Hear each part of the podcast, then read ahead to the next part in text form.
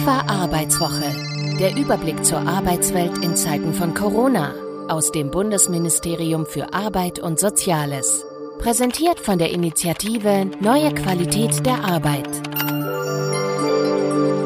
Corona und die Frauen, das ist eine ziemlich schwierige Beziehung. 70 Prozent der Arbeitenden im Gesundheitswesen sind Frauen. Was das bedeutet, muss ich nicht näher erläutern.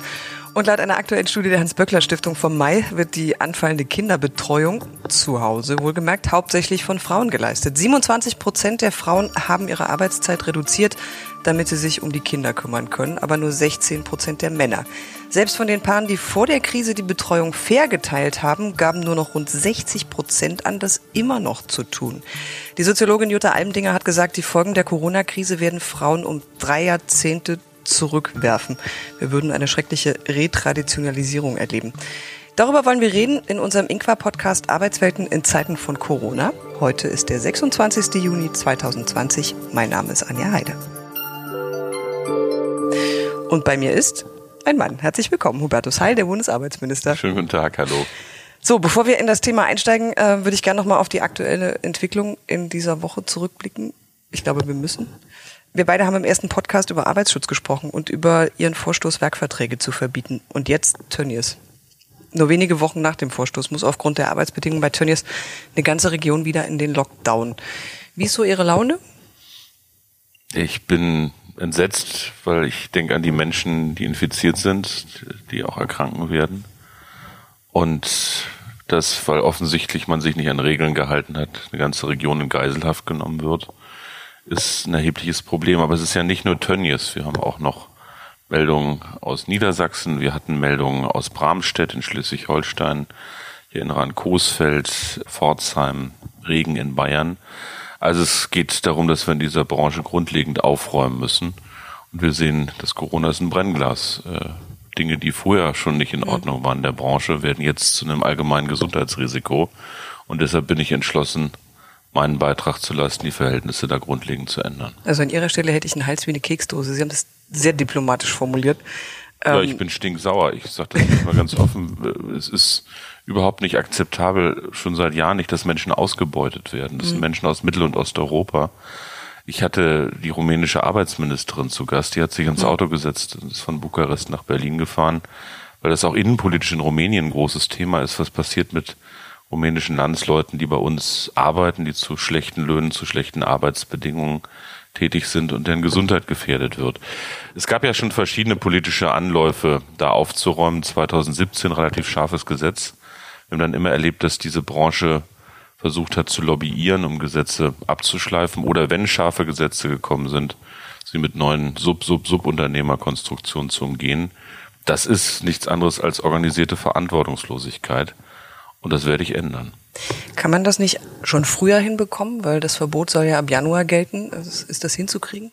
Wir arbeiten daran mit Hochdruck und äh, wenn es nach mir geht, auch vor dem 1. Januar die Werksverträge und die Leiharbeit in der Branche zu verbieten, denn das ist eine Wurzel des Übels.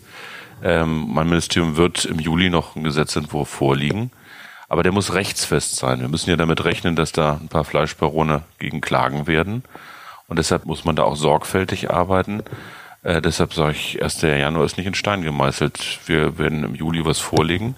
Wenn der Bundestag schneller entscheidet, können wir auch schneller ans Werk gehen, um Werksverträge und Leiharbeiter abzuschaffen. Aber wir müssen vor allen Dingen jetzt handeln. Und das heißt, wir setzen im Moment auch ohne Gesetz auf schärfere Kontrollen der Arbeitsschutzbehörden der Länder. Wir unterstützen das mit dem Zoll des Bundes und auch den örtlichen Gesundheitsämtern, weil die Pandemie ist jetzt. Was wir letzte Woche schon beschlossen haben, ist ganz wichtig, dass wir auch die Menschen, die da arbeiten aus Mittel- und Osteuropa über Rechte aufklären. Das Projekt heißt Faire Mobilität. Äh, wir haben die Finanzen dafür verdoppelt und das auch gesetzgeberisch verankert. Also es geht um ein Bündel von Maßnahmen, aber Sie haben recht, im Zentrum steht, dass wir in dieser äh, Situation grundlegend in der Fleischwirtschaft, in der Fleischindustrie aufräumen mit Werksverträgen, Subunternehmertum. Das heißt, dass die Beschäftigten dort ordentlich und fest angestellt sind. Manchmal denke ich, wenn eine Frau Chefin bei Tönnies gewesen wäre, wäre das nicht passiert. Ja. Ich kann mich täuschen. Es kann sein, also es ist, es ist ja sozusagen auch eine Art und Weise des Auftritts dieser Branche mhm. gewesen, bestimmter Protagonisten. Und einige haben sich offensichtlich über Recht und Gesetz gefühlt. Also ich lasse das mal stehen. Ich gibt sicher. Ich wollte eigentlich auch nur die Kurve kriegen. Ja. Also das hat eigentlich ganz gut funktioniert. Fast. Fast, wenn ich nicht so lange darüber philosophiert hätte, genau. Nee, passt gut. Ähm, ich habe übrigens ganz kurz gezuckt, als klar war, ich rede mit einem Mann über Frauen in Arbeit. Ja. Aber weil Sie sind der Bundesarbeitsminister, bin ich jetzt nicht ganz so pingelig. Ich lasse es mal durchgehen. Wie haben Sie das eigentlich zu Hause geregelt jetzt während der Corona-Zeit? Ja, das ist ein schwieriges Thema, das ist auch eins, was mich beschäftigt. Es hat in verschiedenen Phasen unterschiedliche Aufgaben zwischen meiner Frau und mir und Kinderbetreuung und Homeoffice äh, geben. Es gab am Anfang eine Situation, relativ am Anfang dieser Pandemie, dass ich selbst ein Verdachtsfall war, weil ich jemanden getroffen äh, habe, der infiziert war. Das heißt, ich war auch in häuslicher Quarantäne und bin dann Gott sei Dank negativ getestet worden. Und habe in der Zeit allerdings auch erlebt, weil die Schulen und Kitas dann geschlossen sind, dass meine Kinder zu betreuen waren. Ähm, und ich habe jetzt auch persönlich die Erfahrung gemacht, dass Homeschooling und Homeoffice wirklich nicht vereinbar sind. In der späteren Phase hat meine Frau das eher alles tragen müssen, hat die Möglichkeit gehabt, von zu Hause aus zu arbeiten, aber hat eben auch die Erfahrung gemacht, Kita- und Schulschließungen, ähm, Hausarbeit, Care-Arbeit, Kinderbetreuung und eigentlich Erwerbstätigkeit vereinbaren zu müssen. Also das hat Schlagseite auch in meiner Familie. Meine Frau hat da mehr getragen als ich, ähm, weil ich dann doch oft im Ministerium war, um hier zu arbeiten. Das gibt eine Zahl von der Bertelsmann-Studie, ganz aktuell. Das, die hat gezeigt, dass ausgerechnet Mütter auf das gesamte Arbeitsleben gesehen bis zu 70 Prozent weniger verdienen als Männer. Die Zahl ist neu, die Tatsache nicht. Welche Konsequenzen zieht der Bundesarbeitsminister daraus? Auch da gilt es, dass Dinge, die vor Corona nicht in Ordnung waren, jetzt hell ausgeleuchtet werden. Und das heißt, wir sind aufgerufen, jetzt nicht nur die Krise zu managen, sondern grundlegende Konsequenzen zu ziehen. Da fängt an mit der Frage, dass wir jetzt wirklich äh, dafür sorgen müssen, dass es einen Rechtsanspruch auf Kinderbetreuung auch an Grundschulen gibt. Äh, wir haben ja einen Rechtsanspruch im Kita-Bereich äh, seit einigen Jahren, aber wenn die dann eingeschult werden und keine Ganztagsschulmöglichkeiten oder keine Ganztagsbetreuung ist, stellt sich das Problem für Eltern und Kinder neu und das geht oft zulasten von Frauen. Es geht auch darum, dass wir mit den Lohn- und Gehaltsunterschieden in diesem Land äh, aufräumen müssen. Ähm, Tatsache ist, dass in klassischen sogenannten Frauenberufen immer noch schlechter bezahlt wird als in klassischen gewerblichen industriellen Männerberufen. Das macht einen Lohnunterschied von 23 Prozent aus. Dazu kommt, dass Frauen oft in Teilzeit äh, tätig sind aufgrund äh, eben auch fehlender Betreuungsmöglichkeiten, manchmal gewollt eine Zeit im Leben, aber oft auch ungewollt, mit allen Folgen, die das übrigens im Alter für die Altersvorsorge hat. Und auch deshalb ist es wichtig, dass wir nächste Woche die Grundrente beschließen, von der vor allen Dingen Frauen was haben werden.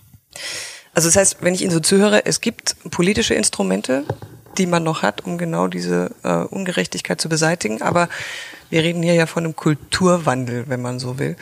Ähm, und die allein durchzukriegen, also wenn es nach Ihnen ginge, wäre das wahrscheinlich möglich. Aber es gibt ja auch noch einen Koalitionspartner. Also die, die muss man manchmal ein bisschen drücken. Aber äh, wir haben mit Franziska Giffey äh, eine Frauen- und Familienministerin, die da heftigst dran arbeitet, zum Beispiel den Rechtsanspruch auf Ganztagsbetreuung umzusetzen. Ähm, und ich bin froh, dass in diesem Konjunkturpaket ja nicht nur Geld da ist, um Beschäftigung zu sichern, um Unternehmen Brücken zu bauen, sondern dass wir auch investieren, milliardenschwer, in den Ausbau von Ganz Ganztagsbetreuung. Das geht nicht auf einen Schlag, aber es muss einen Rechtsanspruch auch in den Grundschulen geben, äh, damit minderjährige Kinder gut betreut und versorgt sind. Es geht auch um frühkindliche Förderung in diesem Bereich. Und deshalb ist das eine Konsequenz. Eine andere haben wir vor äh, zwei Jahren schon äh, gezogen. Wir haben die Brückenteilzeit eingeführt. Das heißt, um Frauen aus der Teilzeitfalle rausführen zu können, eine Möglichkeit geschaffen, dass man mal eine Zeit des Lebens ähm, in Teilzeit gehen kann, so wie es zu einer Lebensphase passt, um dann auch geplant wieder in Vollzeit gehen zu können. Also das sind Maßnahmen, ähm, die wir schon getroffen haben, aber es muss noch mehr passieren. Das ist gar keine Frage. Auch in meinem Bereich, da geht es vor allen Dingen um die Frage, wie steigern wir Tarifbindungen in vielen Bereichen.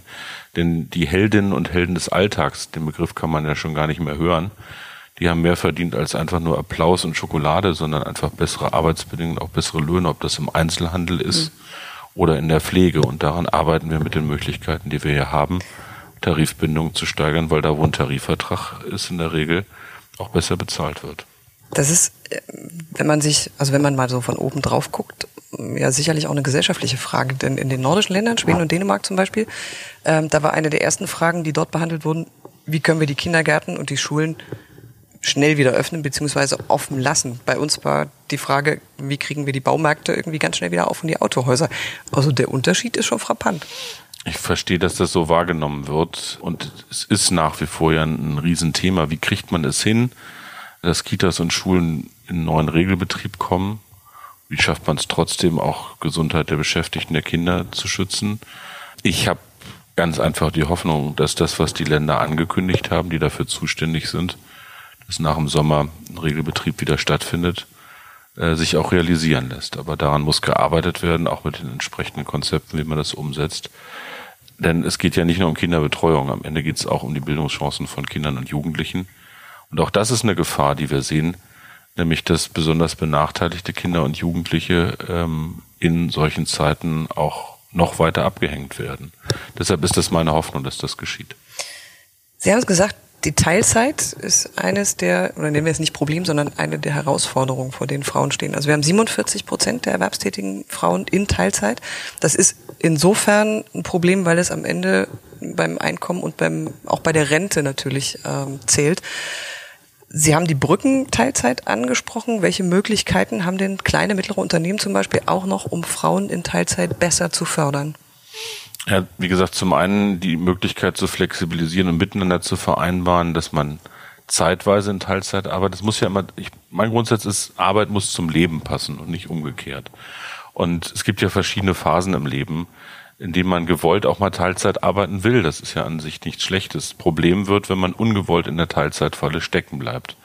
Und deshalb ist das ein, eine neue Möglichkeit. Ich hoffe, dass davon mehr Gebrauch gemacht wird, angesichts der Tatsache, dass jedenfalls vor Corona und wahrscheinlich auch nach Corona wir in vielen Bereichen auch über Fachkräfteengpässe reden, glaube ich, dass viele dazu übergehen werden, auch wenn es um Flexibilität geht, von Arbeitszeiten nicht nur über die Flexibilitätsanforderungen von Unternehmen zu reden, sondern auch um die Bedürfnisse von Arbeitnehmerinnen und Arbeitnehmern. Wie kriegt man denn Frauen in Teilzeit in Leitungspositionen zum Beispiel? Wird das ja ein Riesending? Das ist ein Riesenthema. Wir haben, man muss ja immer bei sich selbst anfangen. Also im Ministerium für Arbeit und Soziales haben wir äh, ein Projekt, das heißt Führen in Teilzeit, wo wir gezielt versuchen, äh, auch diese Möglichkeit zu fördern. Ich gebe zu, dass es auch bei uns in der Praxis nicht leicht ist, weil Präsenzkultur ein großes Thema ist. Auch das wird sich nach Corona vielleicht ein bisschen anders darstellen, weil wir auch neue und flexible Möglichkeiten zum Beispiel des ortsflexiblen mobilen Arbeitens jetzt in vielen Bereichen jedenfalls äh, ausprobieren und erleben. Auch das haben wir hier vor Corona schon gemacht mit der Betriebsvereinbarung. Also man muss das gezielt auch fördern an dieser Stelle. Es geht nicht von allein. Wenn eine Frau in Teilzeit ist und in der Leitungsposition, dann hört sie vermutlich zu Hause nicht auf zu arbeiten. Ist ja oft so. Was heißt das oder was bedeutet Digitalisierung in diesem Zusammenhang? Kann die nicht sogar ein Stück weit helfen, wenn wir es hinkriegen? Kommen wir weg von der Präsenzkultur. Wenn man es gut organisiert, ja aber man darf nicht naiv sein. Ich mache es nochmal an diesem berühmten mhm. Thema Homeoffice, das so mhm. viel diskutiert wird. Die meisten sind ja, die das jetzt machen konnten, übrigens die meisten, die in den letzten Monaten gearbeitet haben, waren immer auch am Arbeitsplatz, 57 Prozent. Vor allen Dingen übrigens auch Frauen an der Kasse oder in der Altenpflege oder auch Busfahrer oder was auch immer. Also man muss sagen, es waren meistens doch alle am Arbeitsplatz. Aber in vielen Bürojobs war es anders. Wir haben einen Großversuch von Homeoffice ungewollt erlebt, aus Pandemiegründen. Viele haben das nicht als romantisch erlebt, weil Homeschooling, wie gesagt, und Homeoffice nicht so wirklich zusammenpassen. Wenn Schulen und Kitas wieder auf sind, könnte sich das anders darstellen. Einige wollen das im Leben auch nutzen. Aber es gibt kulturelle Unterschiede. Jetzt muss man in diesem Klischee zu sagen, wenn ein Mann im Homeoffice arbeitet, ist oft so, der macht die Tür zum Arbeitszimmer zu, weil er will ja arbeiten. Und eine Frau macht die Arbeit und hat gleichzeitig, wie gesagt, noch Care-Arbeit zu Hause zu leisten. Und da, dem müssen wir uns zuwenden, auch bei der Frage, wie regeln wir das eigentlich mit Arbeitszeiten im Homeoffice, mit Arbeitsschutz. Ich will, dass wir diese gesellschaftliche Debatte führen und dafür vernünftige Regeln auch finden, weil ähm, es mit Sicherheit so ist, dass das zukünftig in vielen Bereichen mehr passiert und auch gewollt ist. Wie kann man denn als Unternehmen im eigenen Interesse, im Frauen zu einem integralen Bestandteil von so einem Transformationsprozess machen, auch so einen Kulturwandel schaffen? Ja, erstmal ist man ökonomisch äh, nicht ganz auf der Höhe der Zeit. Es geht ja immer auch im Wirtschaftsleben um Interessen. Das ist ja nicht alles eine Geschichte nur von, von guten Werten. Und ein unternehmerisches Interesse ist es, Umsätze zu machen, erfolgreich zu sein. Und man ist produktiver, das ist inzwischen wissenschaftlich erwiesen, wenn man in diversen Teams, in gemischten Teams arbeitet. Es fängt aber schon mit der Führungskultur an. Und wenn dann in einem Board eines größeren Unternehmens Frauen nicht auftauchen, sind bestimmte Themen nicht auf dem Schirm. Das ist auch so eine Lebenserfahrung. Deshalb ist es richtig, dass wir auch in diesem Bereich dafür sorgen, dass Frauen stärker in Führungspositionen kommen. Dann sagen viele, kümmere dich doch erstmal um die Alltagsprobleme äh, von Frauen, äh, die gar nicht im Top-Management eines Unternehmens sind, sondern tatsächlich schlecht bezahlt an der Ladenkasse arbeiten. Wir müssen beides tun. Es hat auch beides miteinander zu tun. Denn die Frage, wie Unternehmen geführt werden, hängt auch mit der Frage ab, wer Unternehmen führt, wer im Aufsichtsrat, wer im Vorstand ist von Unternehmen. Und die Erfahrung ist, da ist viel Luft nach oben in Deutschland. Und freiwillige Selbstverpflichtung allein reichen wohl nicht mehr aus. Ja, also mehr Möglichkeiten, wie man Frauen im eigenen Unternehmen fördern kann, finden Sie übrigens auch auf der Webseite der Initiative Neue Qualität der Arbeit, inqua.de. Da gibt es übrigens auch ein ähm, Projekt, das nennt sich Woman Digit. Und Ziel ist es, Digitalisierung und Geschlechtergerechtigkeit zu verbinden. Welche Erfahrungen hat man damit gemacht?